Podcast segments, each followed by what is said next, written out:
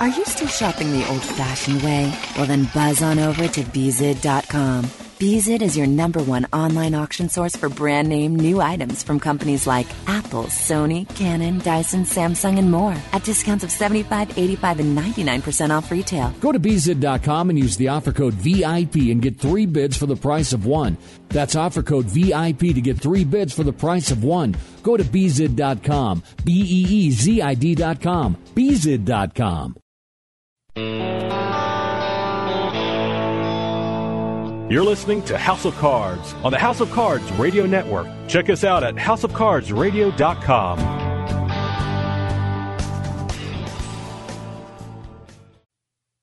You know what cheers me up? What? Rolled up aces over kings. Ladies and gentlemen, boys and girls. The House of Cards. Today, the game is different. With author and professional poker player Ashley Adams. Okay, you have some skill.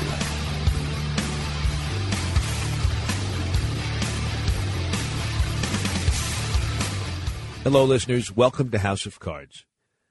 For those of you who have listened to shows in the past, I want you to know that I am proudest about the two interviews that we're about to have here on House of Cards today. Two guests, each fascinating in his own way, from two different parts of the wonderfully broad poker spectrum. The first is an intense, philosophical, brilliant Phil Laak talking about poker in general, poker theory, and the movie that he just did, Runner, Runner, which is uh, coming out right now.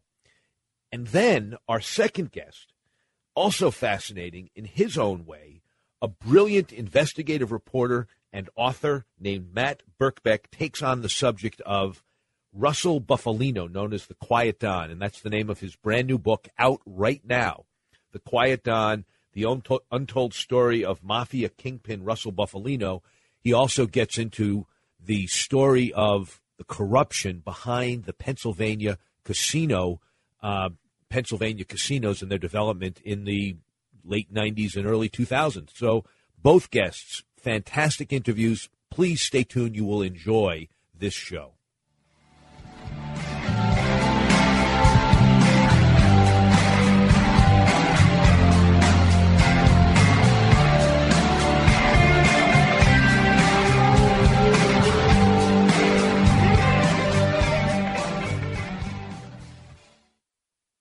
Fellas, are you looking to spice things up in the bedroom? Been fantasizing about surprising your lover with an adventurous new toy or adult movie? Well, here's an offer you won't be able to resist. Go to adamandeve.com and for a limited time only, you'll get 50% off just about any item. But that's not all. Oh no. When you select your one item at 50% off, you'll also receive three free adult DVDs for a little inspiration. Plus a free extra gift so sensual, we can't mention it on the radio. And to top it all off, we'll even throw in free shipping on your entire order. And no, we're not teasing. So check out adamandeve.com today for this special offer. Get 50% off one item when you type BABE16 for the offer code upon checkout. When you do, you'll get three free DVDs, a free extra gift, and free shipping. Just use offer code BABE16 at adamandeve.com. Are you still shopping the old fashioned way? Well, then buzz on over to Beezid.com. Beezid is your number one online auction source for brand name new items from companies like Apple, Sony, Canon, Dyson, Samsung, and more at discounts of 75, 85, and 99% off retail. Go to Beezid.com and use the offer code VIP and get three bids for the price of one. That's offer code VIP to get three bids for the price of one. Go to Beezid.com, B E E Z I D.com, Beezid.com. The key to winning poker is knowledge, and winning No Limit Hold'em, the new book by World Series of Poker veteran Ashley Adams, can give you that knowledge. Cash games, small tournaments, whether you're a seasoned player, a novice, or just find yourself losing more often than you win, winning No Limit Hold'em can show every type of player how to consistently win at the game of No Limit Hold'em. You know, it's been said that winning isn't everything, but it sure feels a whole lot better than losing. Get Winning No Limit Hold'em, the new book by Ashley Adams, and start winning today. Now available at Amazon.com and wherever great books are sold. Hey, this is Dave from House of Cards, and I just wanted to take a minute to tell you about Jersey Man Magazine. Whether you're born and bred in Jersey like me, or even from Jersey but live somewhere else, Jersey Man is the perfect magazine for you. Health issues, state business news, sports, food, you name it, Jersey Man talks about it in a fun and informative way. They even host their own networking events where you can meet and greet other community members and professionals. With contributors like Bill Lyon, Stan Hochman, and George Anastasia with his own mob scene column, Jersey Man covers our region like no one else. Check out their website, jerseymanmagazine.com, for more information and some really cool Jersey Man merchandise. Jersey Man's available at most major newsstands, and you can even subscribe online. That's jerseymanmagazine.com. Jersey Man Magazine. Hey, if you're from Jersey, it's the only magazine you'll ever need.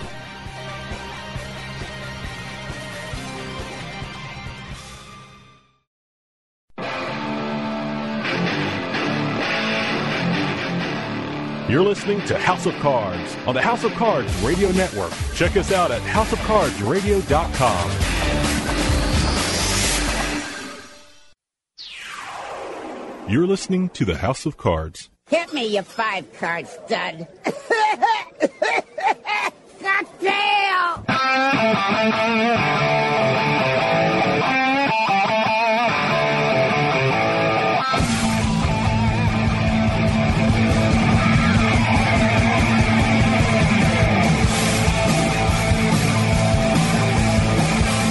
Hi, listeners. You're listening to House of Cards. This is Ashley Adams, and as promised, we have one of the best known images and names in the poker world joining us now. His name is Phil Laak. He is known, or used to be known, as the Unabomber.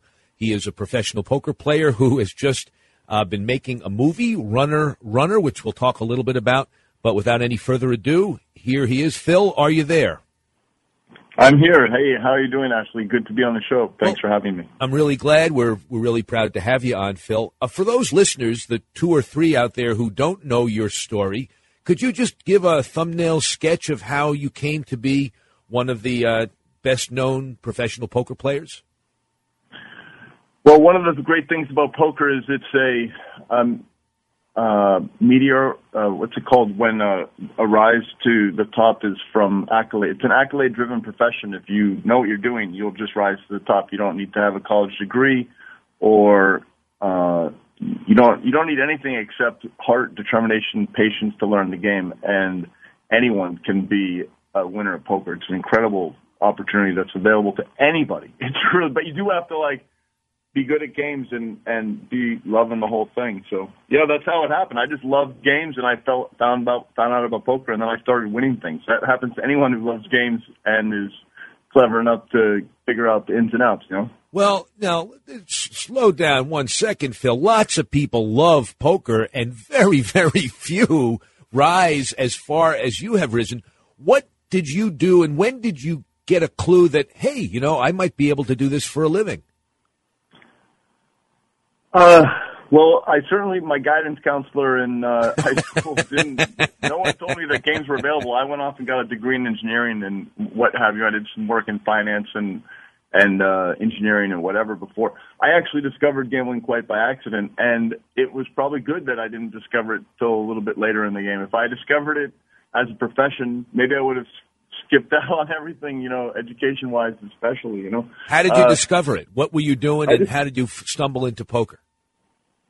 Um, I, I stumbled into poker because uh, I've always just been around games and visited games, clubs, etc. And uh, I remember I was shooting pool once in New York, and it was in a poker room, and I just noticed the poker room nearby. And I'd never played poker, but I'd played other games, you know, backgammon and chess and pool and whatever. And I was just attracted to it, kind of casually. And one thing led to another. I played it one one night, and that was it. I just needed about half an hour to fall in love. It was it's a really fun game. It's really fun. If you ever accidentally end up playing it, you're going to be hooked. You know. Were you at the Mayfair Club or was it some other place? Yes, that was the the first place I ever saw poker was at the Mayfair Club. But my first hand of poker played wasn't there.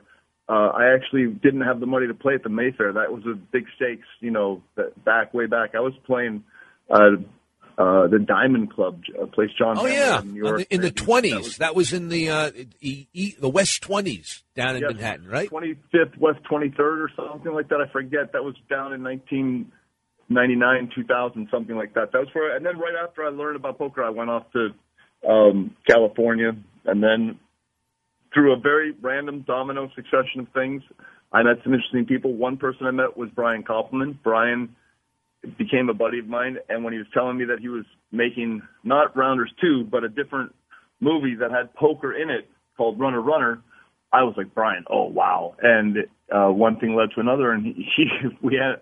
I ended up going down and participating in the building of that movie.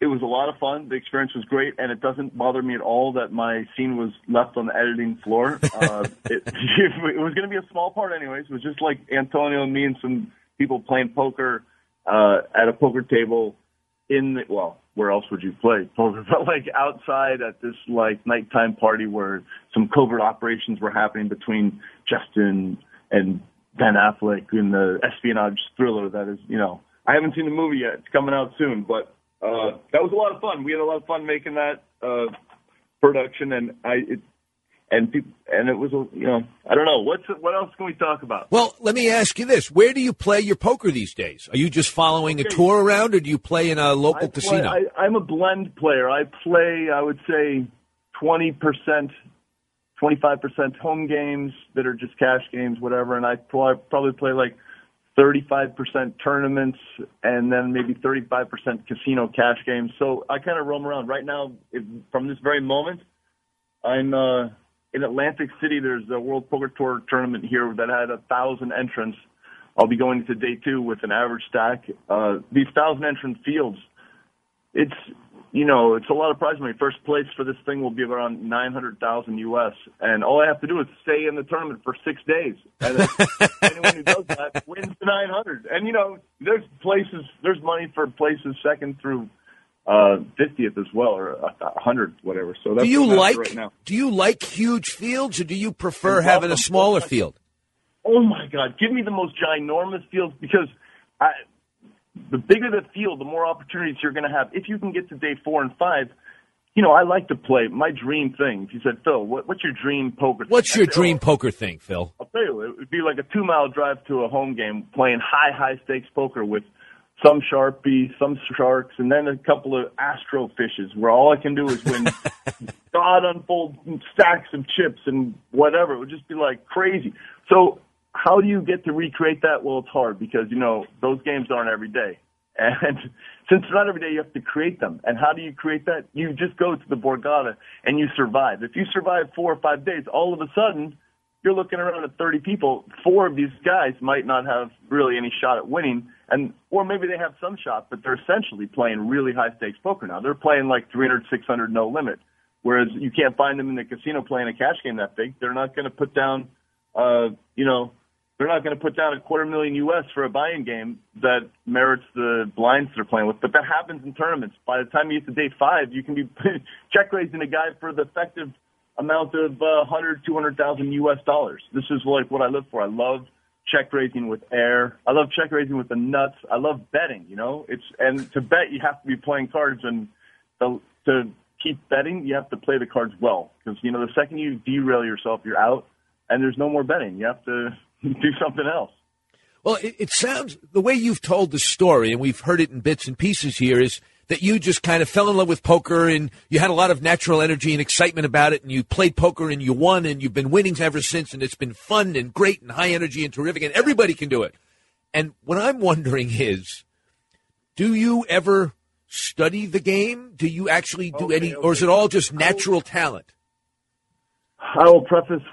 I'll answer that simply. Yes, I'm uh, uh, the guy that in the shower will have a nirvana moment and realize how I could have played a hand a little bit better. Or I'm constantly thinking at the table. I'm not really thinking that much about poker away from the table. It happens from time to time, but when I'm at the table, my main is even if I'm not in a hand, I'm racing through the uh, the betting patterns of other players to see if they match up with good play, imperfect play, how I can exploit them in a non-weighted game environment that will, you know, appear in the next hand.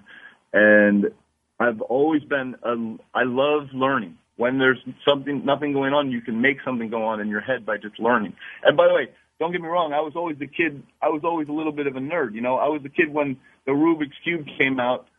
I was a punk ass little kid. I found the cube. I knew there were like I was already enough of a nerd that I knew that there was little uh what do you call it those solution puzzle things when the answer books for the Yes, solutions. yes. But I was I didn't want to go and cheat. I wanted to see how deep I could go on my own, and uh, you know to prove that I am not uh, the next Sean Nash, I could only get the first two levels. The third level I could not get as an eight-year-old on the Rubik's Cube. I had to go. I eventually went to uh, and broke down. Went to the library, got the little solution book, and went, "Oh wow, there's three different solutions. Oh, I see."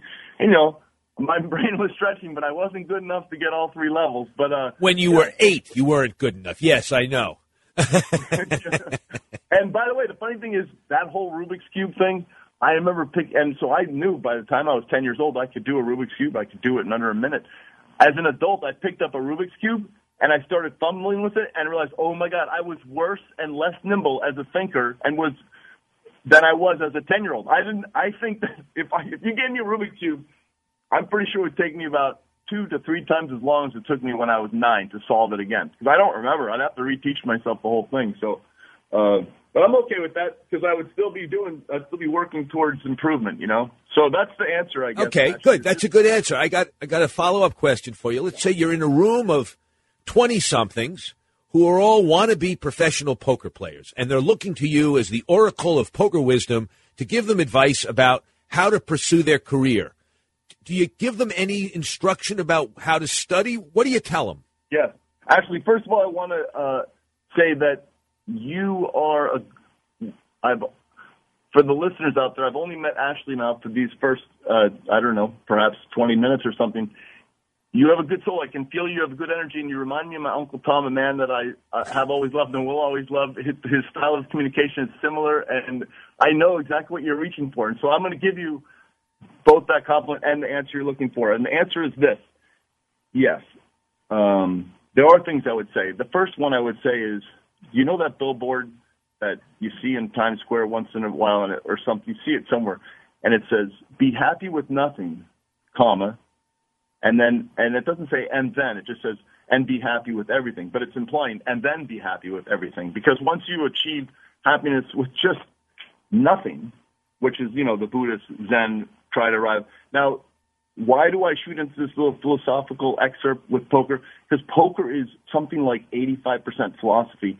Then it's 15% game theory and uh, non-weighted gaming theory and and uh, you know co- co- um, competition in cooperative environments, et cetera. It's like everything stems off without having the Buddhist kung fu David Carradine catches from behind kind of mentality. Without having this, I can walk the rice paper and leave no footprint kind of spiritual uh, paradigm. You're almost drawn dead in poker because it will it will vet out all the humanness in you and chop it up on a butcher block and leave just remnants of you because it's uh it's a it's very um it's like nature. It's like trying to surf nature and sometimes the wave will just just push you down and drown you for five minutes. And if you're not tough, uh, spiritually, it will uh, engulf, engulf you. I don't know. I like any that. No, I like the, uh, just for those who just tuned in and couldn't figure it out for themselves. We're talking to Phil Laak,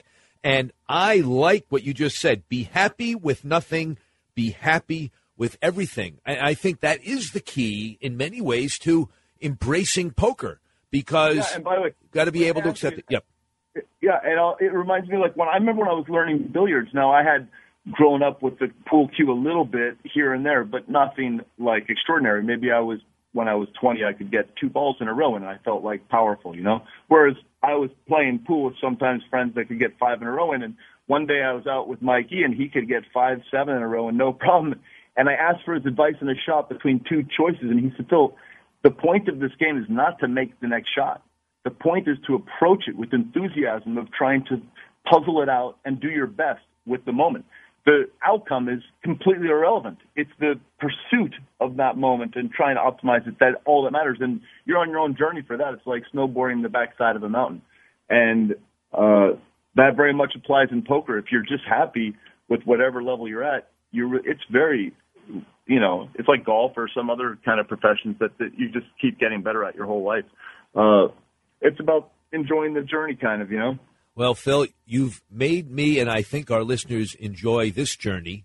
I think we could talk for a long time philosophically, but I we have to end, and I just want to thank you for this. And uh, I want to know where's the next place you're going to go to play poker after the Borgata? Do you have another place much, lined yeah, up? There's some significant venues. There's uh, the World Series of Poker Europe is happening in Paris uh, in October, and then there's a World Poker Tour event right after that in Paris as well. And so those are the next two. Then I'll, then there's the Aussie Millions, and uh, which is in Australia. Obviously, that's a big one. And and possibly if I can fit it in, in January there's the PCA, which is a huge event Poker Stars does down in The down Bahamas. uh, down the islands, and so they're the all Bahamas, fun. Some of them are a little travel, but they're all worth it if you finally get there. Well, I am very pleased that you came on our radio show. I would love to see you on a TV show, Phil. You are so animated, so enthusiastic, so philosophical about poker that it's contagious. And I want to thank you for coming on House of Cards. You're very kind. Thank you for having me, and I uh, and it was great meeting you. I Actually, hope to meet you in, day, in person one day. Me too. That's All right, Phil sure. Laak, uh, wonderful, wonderful guest. Maybe the best interview we've done here for a long time. Fascinating. You're too kind. You're too kind. Thanks. Take care, Phil. All right, see you, buddy. Bye. All right. Uh, we're going to take a quick break, and then we'll be right back.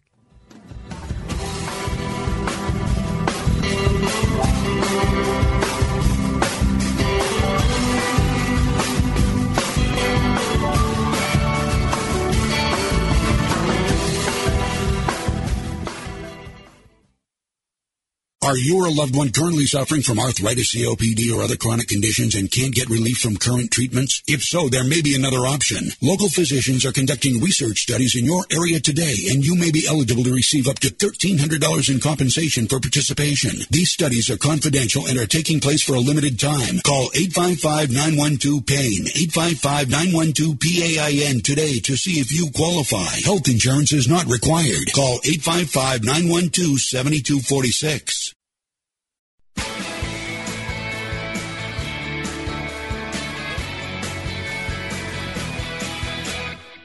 Don't just listen to House of Cards. Now you can be part of the show with the House of Cards hotline. Call us at 609 474 HOCR and leave a message for Ashley and the rest of the House of Cards crew. Comments about the show, poker questions, you just want us to know about great places to play, or you just got bluffed out of a pot. Your messages may even be played on the air. Give us a call at 609 474 HOCR. That's 609 474 4627. The House of Cards hotline, available 24 hours a day.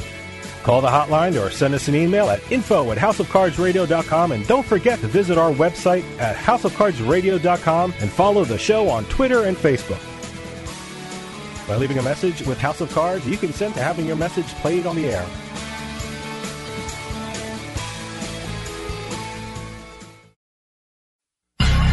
Some houses are born bad. You're listening to the House of Cards. I never dreamed that any mere physical experience could be so stimulating.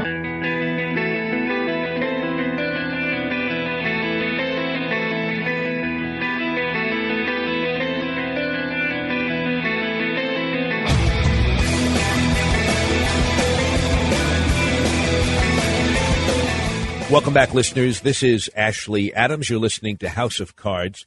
We don't just have poker players on this show. We like to expand the knowledge of our listeners to the world of gambling in general, and this time is no exception.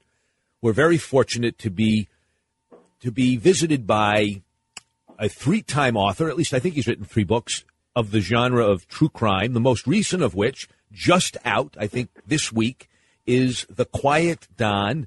The name of the author is Matt Birkbeck, and we have him on the phone. Matt, are you there? I'm here. Am I correct that you've written a couple of other books before this? This is uh, my fifth. Your fifth. What were the other ones, just for the sake of Uh, accuracy? my last one was uh, Deconstructing Sammy, uh, which was a book about Sammy Davis Jr. and um, how he uh, died $15 million in debt and what happened to try to revive his estate, as well as going back to tell the story of his life. Uh, and then prior to that, I had written about uh, I had a book called The Beautiful Child, another book called The Deadly Secret, and I co-authored a book uh, called Till Death Do Us Part. Great. Well, tell our listeners who may or may not have heard of Russell Bufalino, uh, if you can give a relatively quick thumbnail sketch before we get to some of the details that are covered in your book. Russell Bufalino was arguably uh, one of the most powerful gangsters uh, in the U.S. Uh, from the 1940s up until the time he died in the early 1990s. Uh, he's the man that's responsible uh, for ordering the murder of Jimmy Hoffa uh, in the mid 1970s. Uh, Bufalino had been involved with um, a variety of businesses, um, legitimate and otherwise. Uh, had control of, uh, on, in a behind the scenes way, of the Teamsters Union. He had a relationship with Hoffa that went back to the 1940s. Um, by the 1950s, he had uh, he had ownership of casinos in Havana, Cuba. He was the uh, individual who had organized the infamous Apalachin meeting in 1957, where uh, dozens of gangsters had been arrested in upstate New York. Um, that was when the appeared, mob really came out in, in public yeah, view for really the first time, right? Exactly. That's what introduced organized crime to the um, to uh, to the U.S. to to to to the folks here, and um, he then subsequently, um, by the mid 1970s, he had control of three families, uh, one in Buffalo, his own in Northeast Pennsylvania, and the Genovese family in New York. He spent half his time in New York City. Now, he did all of this from his home base of Kingston, Pennsylvania, which is just outside of Scranton, which made it all that more remarkable. And um, so Bufalino had he in 1964 he had been identified by the government as being one of the most powerful mobsters in the country, but they didn't really pay any attention to him, partly because of his Pennsylvania address. Um, but he was very powerful. He was very influential, uh, particularly uh, within Pennsylvania and in New York and in New Jersey. Um, had control of politicians, had control of um, various media outlets, uh, law enforcement, judiciary and, too. um, I think you write parts of the, parts of the judiciary as well, right? He did. He it was just he was he was a remarkable individual, and you know, but what he's known for, um, at least to to people who follow um, organized crime, was his involvement, or at least what the FBI believed was his involvement in the disappearance of Jimmy Hoffa.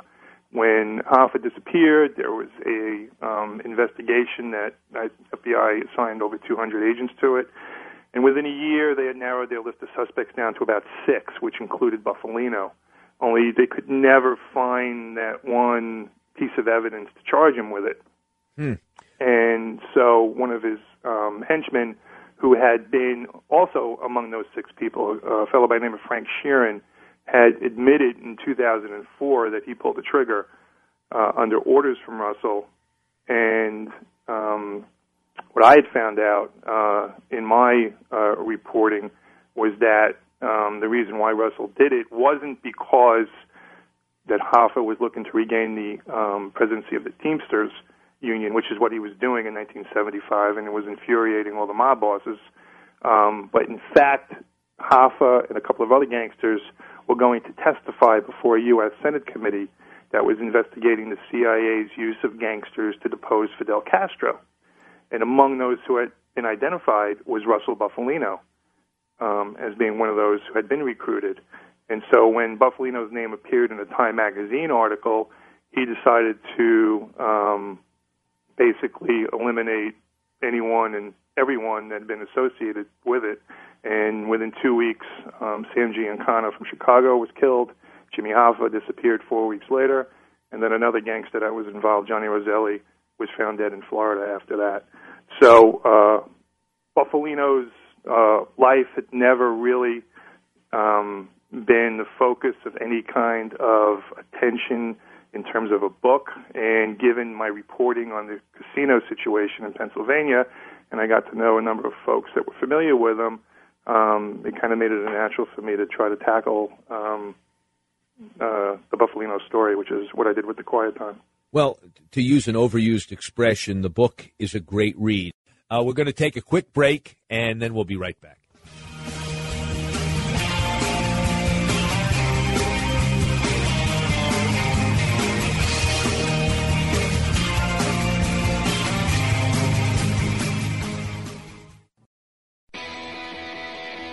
Hey, Jersey, we want to hear from you.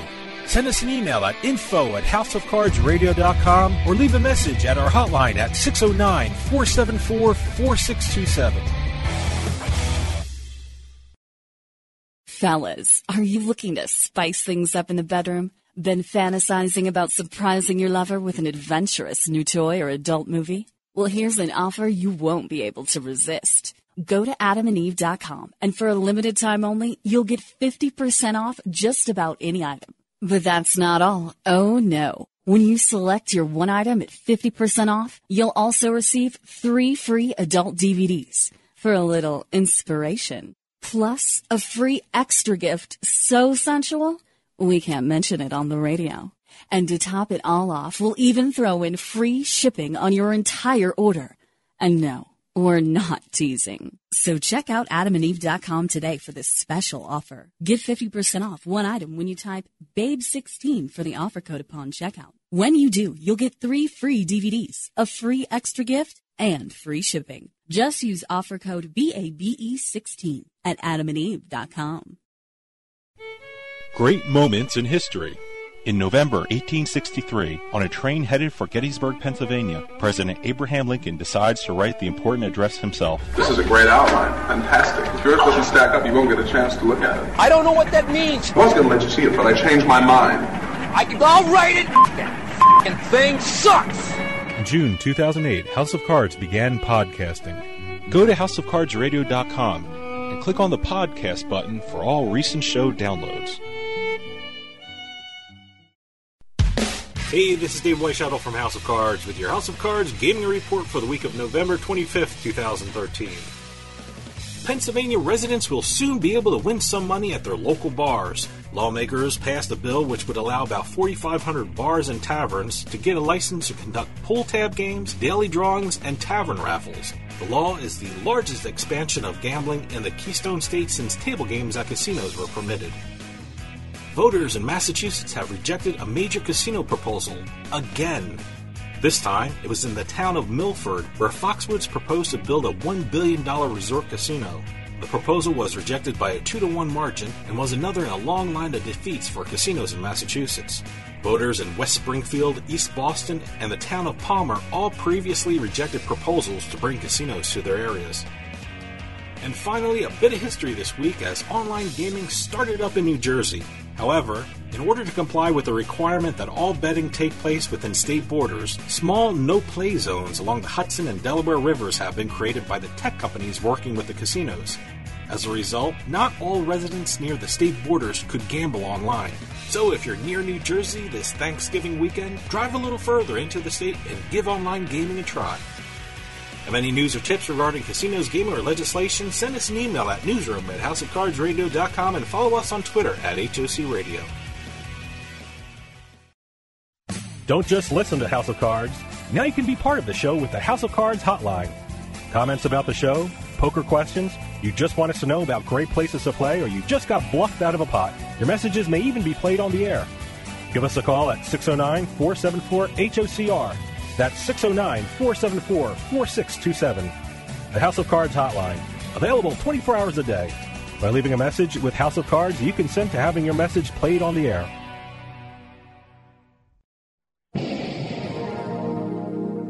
This is House of Cards Radio with Ashley Adams. In the field of local live entertainment. Oh my God!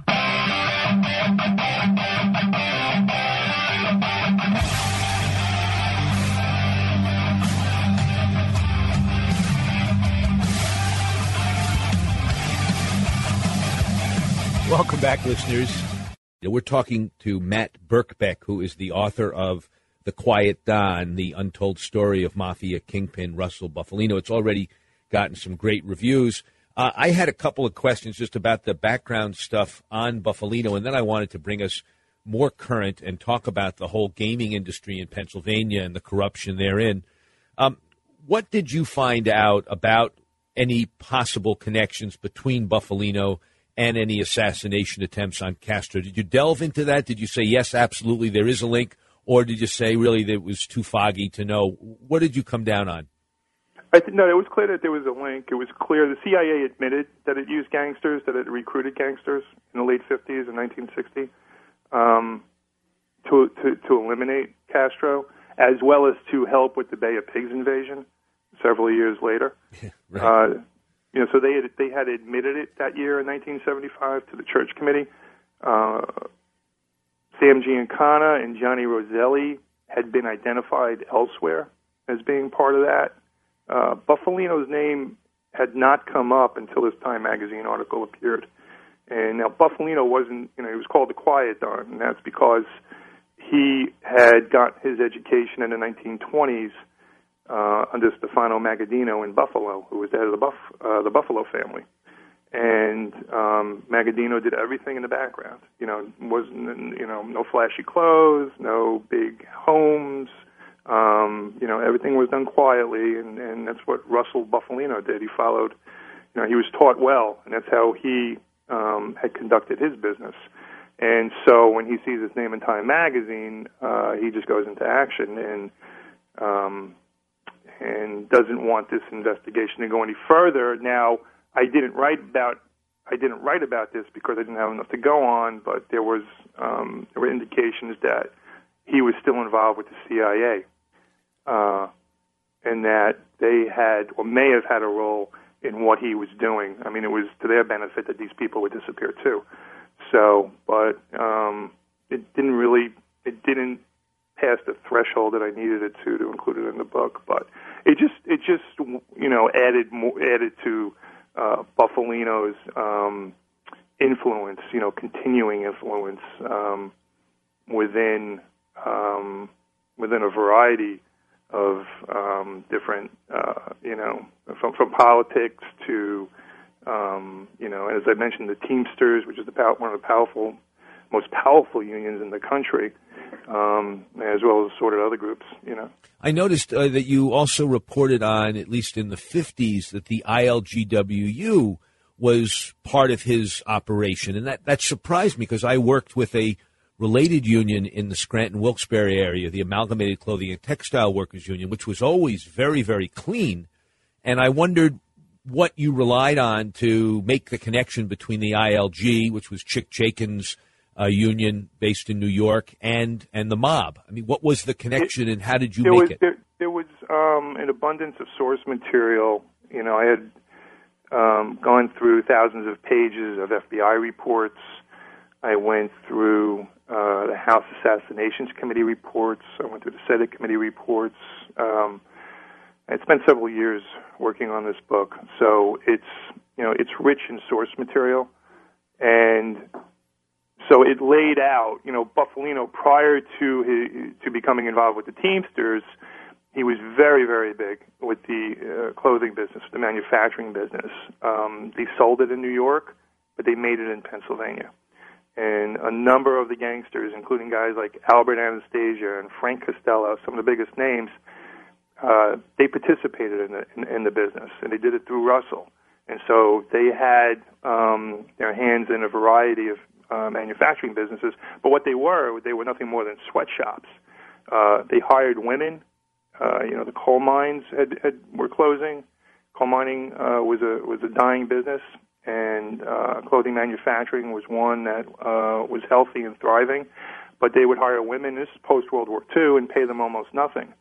Uh, and that's when uh, you know you talked about the unions. You know, the unionization began, and I get into it a little bit um, in the 1950s uh, with a woman named Min Matheson, who basically, you know, single-handedly took on Bufalino. And she made inroads, and one by one, she would unionize these different manufacturing companies um, to the point where the entire business was becoming far more healthier, and uh, organized crime had less of an influence uh, within it. So probably, I guess you mentioned that you were involved with it. Maybe by the time, or perhaps by the time that you got involved, you know, that had continued to the point where organized crime had been completely um, taken out. Yeah, well, okay, that that makes perfect sense to me. I, I have just one last question on the research techniques, and then I wanted to get uh, more current. Did your research involve actually having to talk to former mobsters or their families, or even current mobsters, or was it pretty much not going in that direction for your primary uh, research? No, it, it went in that direction. It was they were sources I had developed while I was covering the um, Pennsylvania, Pennsylvania gaming issue, and um, they were sources. You know, I had done a number of investigative reports which exposed uh, just how uh, corruptive uh, this, the entire um, initiative was. And over the course of several, you know, I covered it for about six years. And over the course of this time, uh, people actually reached out to me, and it was through those contacts that I developed other contacts. So I got a pretty good read on exactly what was going on, who was who, um, and, in particular, it was how I confirmed some of the information that I had reported in the book, um, especially regarding Jimmy Hoffa. And you know, it it came from folks that were affiliated with the family, the Bufalino family. Um, you know, what's left of it. Uh, and um, were there any members of that family who didn't take too kindly to you bringing a dark light on uh, the Quiet Don, who didn't appreciate your efforts and maybe wanted to discourage you from doing this? Well, it's a pretty good question because it actually did happen. It happened early on. Um, I was asked to meet someone. Um, I can't say who, and uh, so I was invited to a meeting, and I actually went to a meeting, and the and the, and the individual I didn't know who I was meeting with, and I actually described the meeting in the back of the book. And I had gone to this meeting, and I was introduced to an individual who I did recognize, and the individual, um, who's a legitimate businessman too, but uh, the reason I was there is because they wanted to find out if I'd spoken to certain mobsters, and of course I wasn't going to tell him or anyone else who I had spoken with but you know clearly that they were somewhat nervous about uh, who I was talking to, what kind of information I was getting. You know, I can't say that the person I actually met with was an old member of the Bufalino family, but it was someone who was very involved with the other part of the story, which is the, De Naples part, um, which I'm sure we're going to talk about a little bit now. Yes. Or in, in you know soon. But um, and so I think they were more interested in what was I going to tell about the current situation as opposed to, you know, were they going to expose any other secrets about Bufalino? Very interesting. Did you feel ever feel uh, afraid for your life? Um, do you now? No, no, uh, no. You know, people ask me that, and you know, I'm a reporter, and I go about my business, and you know, try to do the best job that I could do. And you know, I mean, I stepped on toes in terms of writing about political corruption, you know, and exposing. I've written about, you know, uh, one of my books. I've written about a serial killer. Uh, and I sat face to face with another killer for six hours in a prison cell as he was telling me his story. Uh, you know, working, writing about uh, on this topic, uh, I don't necessarily think about it until someone brings it up. okay. Fair enough. Well, let's let's get up to speed on the whole casino thing. Let me ask you, really, to me, the most important question I have is somebody who followed Ed Rendell in his career. Do you think he was dirty? Absolutely. Tell us why. Going back to the 1960s, and this goes back to Bufalino. Bufalino had control of the resort business in the Poconos, and I think most people in the country know where the Poconos are the famous honeymoon resort area to northeast PA. It's about 75 minutes west of New York City. And for years, they tried to get casinos in the Poconos, and chiefly because it was many of the resorts were owned by organized crime. And the people of Pennsylvania would never allow it. Every time they bring a referendum up, they'd vote it down. You know, every five, ten years there'd be a new referendum, and they would vote it down. Ed Rendell who's a former mayor of Philadelphia, did a great job getting that city back on its feet, became chairman of the Democratic National Committee at a very, very difficult time when Al Gore and George Bush were contesting for the presidency in 2000. Uh, he decided he's going to run for uh, governor of Pennsylvania. And on his platform, it was an issue, probably like in every other state in the country, over rising school taxes. And he said, I got an idea let's bring casino, let's bring gambling to Pennsylvania, and we'll use that money to reduce school taxes. It's basically a ruse to sell the plan. So he gets the legislature, or at least two key members of the leg- legislature, to draft to draft the legislation, and through a lot of arm twisting on the 4th of July in 2004, they actually approve it. And immediately, a number of different things, there are events that take place. But before we get into all of that, so yes, Rendell was involved in it in the beginning. Um, Rendell helped form it. Rendell knew exactly what they were doing. Um, to get it though, uh, you had to he had to make he had to cut deals with certain people, and one of the deals was that this one businessman from Northeast Pennsylvania, who had ties to Russell Bufalino, was going to get a casino in the Poconos, Is that Louis de Naples? And that was Louis de Naples. Tell us about Louis de Naples. Louis de Naples is probably one of the most powerful men in Pennsylvania. He's a billionaire. He's from the Scranton area. He was he, he made his money in junkyards. Um, he made his money in landfills. Uh, in 1977, he had been arrested and charged uh, with several other people uh, for bilking the city of Scranton over half a million dollars for phony, in phony billing for cleanup work uh, from a hurricane that struck the region in 1972. His trial ended in a hung jury because the juror that decided um, to acquit them uh, had been bribed. And it wasn't just bribed by anyone, had been bribed by the underboss of the Bufalino family. His name is James Osticco. I think you tell, I think you say in the book that it was like for a thousand bucks and some tires and Yeah, it was something like ridiculous. cheap. It was a thousand dollars, uh, four tires, and a couple of other things. and um, so now Osticco was arrested with Bufalino at the Apalachin meeting in 1957. Just to tell you who this guy Osticco is. Right. So in any event, so before so before prosecutors um, bring him back to trial again on the same charges, they cut a deal with him. He's going to plead no contest, and he pays a ten thousand dollar fine, but it's a felony on his record. Right. So he should And- never be able to run a casino in in Las Vegas. well, that's you for would sure. think. Well, you would think, and then uh, until Pennsylvania decided to change, you know, to change the, the the playing field. So, in any event, so now now Osticco, as it is, is charged several years later with fixing that trial. He's charged and he's found guilty, and he goes to prison for seven years. And uh, so now, years later, De Naples. Now, Bufalino dies in 1994, and De Naples is a is a rising star in Pennsylvania, and he's got um, and he's basically following the Bufalino path. He's got um, uh, political cronies um, throughout the state. He's he's he's funding them. He's giving them millions in contributions. He's got law enforcement under his thumb, and now we're not just talking about the local cop. We're talking about uh, U.S. Attorney's Office.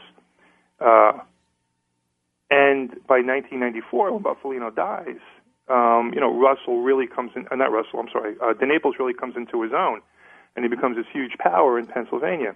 So he now is going to get a casino. He supported Ed Rendell, and as I had reported previously, had funneled more than half a million dollars to Rendell during his campaign um, through other sources. So now, once the casino game, once the casino gaming um, legislation is passed in 2004, uh, Louis de Naples buys the old Mount Airy Lodge, which had been closed for a couple of years, um, and says he's going to build a casino there. He he hadn't even been approved for a license yet. Wow. So he the fix must have been in. So, well, that's what. So we obviously our antenna's up, but trying to prove it is a whole different animal.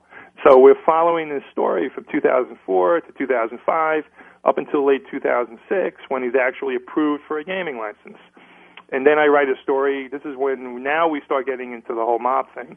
And now we write a story about how the um, the guy who took over the Bufalino family once Russell died, a guy by the name of Billy D'Elia, um, had been he had been arrested, and the uh, investigators with the uh, with the gaming board wanted to talk to him about De Naples.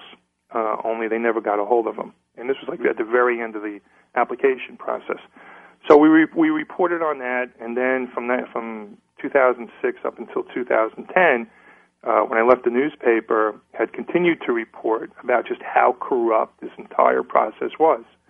Uh, and in the middle of all of this was Ed Rendell. Well, Matt, this can go on longer. We have to cut the segment off, though. I want to just ask you one final question, and then maybe we have another interview with you on this book once it gets published and once it's out, and will be a, a big hit. Maybe when you do the movie. Um, are the casinos now run by um, people with less than stellar credentials in Pennsylvania? I think that the industry itself um, it has shaken out. There were two casinos that were in question, one out in Pittsburgh, and then of course the Mount Airy Casino. Now the Pittsburgh one has has since come under different ownership. Uh, the River. Naples fam. Yeah, it was. I'm trying to remember. I think I think that was the one. Yeah, uh, a guy by the name of Don Barden had owned it. Only he had no money, so he never should have been approved in the first place. uh, and then there's De Naples and Mount Airy. Now, De Naples, while he doesn't or isn't supposed to have any kind of ties to the casino, his family does, I see. and they still own it. Uh, so, and There's another chapter that- to this book, it sounds like, which is the son of the quiet Don, Louis de Naples. I mean, that's the next We, part we, of we'd the have to wait another 10, 15 years to see how it all plays out. Well, I've been talking to Matt Birkbeck. Matt, you have written a great book. I'm sure it will be a successful one. It is The Quiet Don, the untold story of Mafia Kingpin Russell Bufalino. I wish you success with sales, and uh, maybe we'll have you come back on again. That'd be my pleasure. Thank you for joining us. Listeners, we're going to take a quick break, and then we'll be right back with more House of Cards.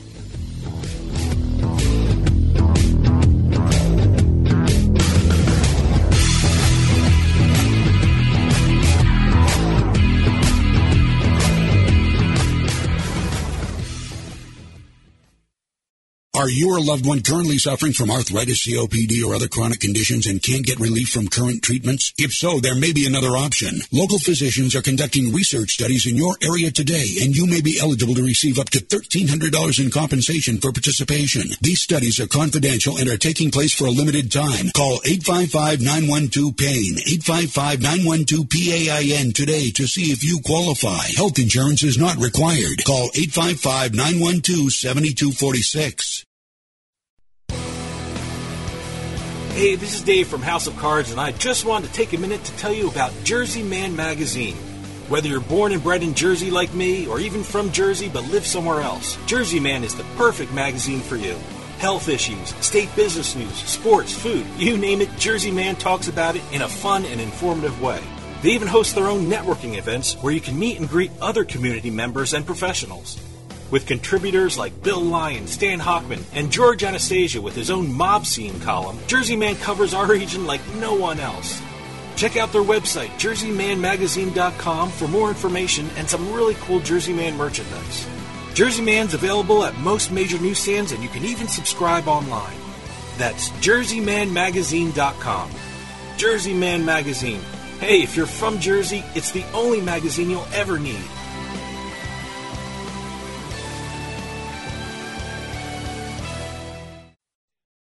The key to winning poker is knowledge, and winning No Limit Hold'em, the new book by World Series of Poker veteran Ashley Adams, can give you that knowledge.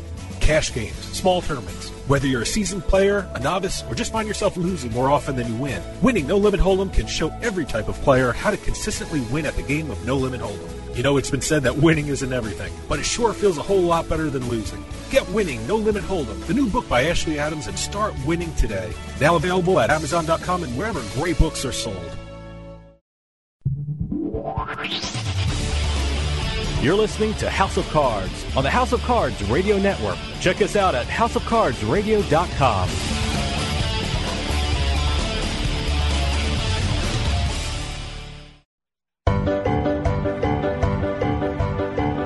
Here's the wonderful Joan Rivers with her thoughts on poker players. And your people, you give money with blood on it. I met your people in Vegas for 40 years. None of them have last names. None of them. They have cash pools. Of, you're a poker player. A poker player. That's, beyond white trash. Poker players oh, are the poker most players- awesome people in the poker world. Players are trash, darling. Trash. House of Cards, proudly serving your white trash needs since 2007.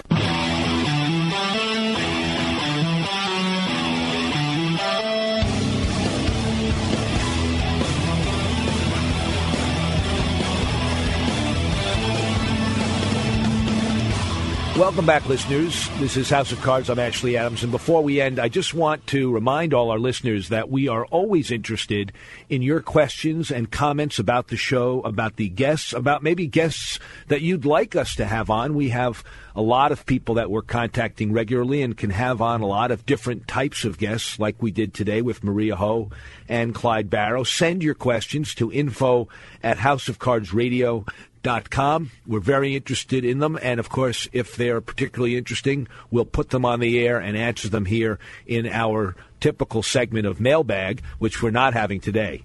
So that will do it for the show. Come back next week for more House of Cards. Good night and good luck.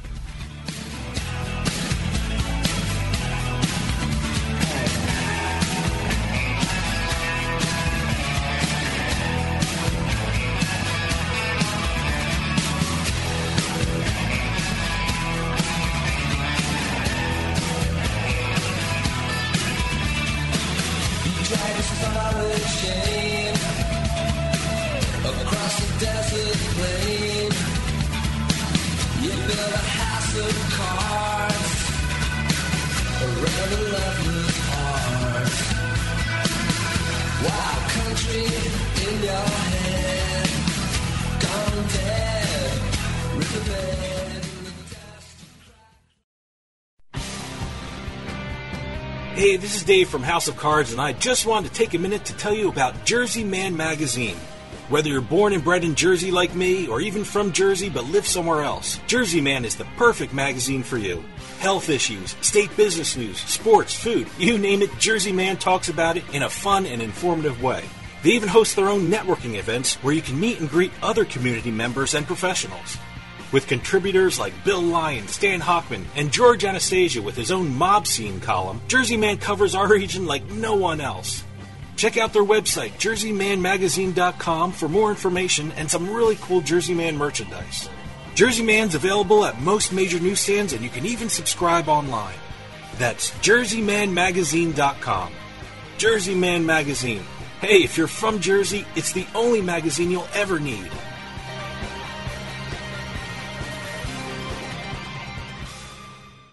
This podcast is a part of the C Suite Radio Network. For more top business podcasts, visit c-suiteradio.com.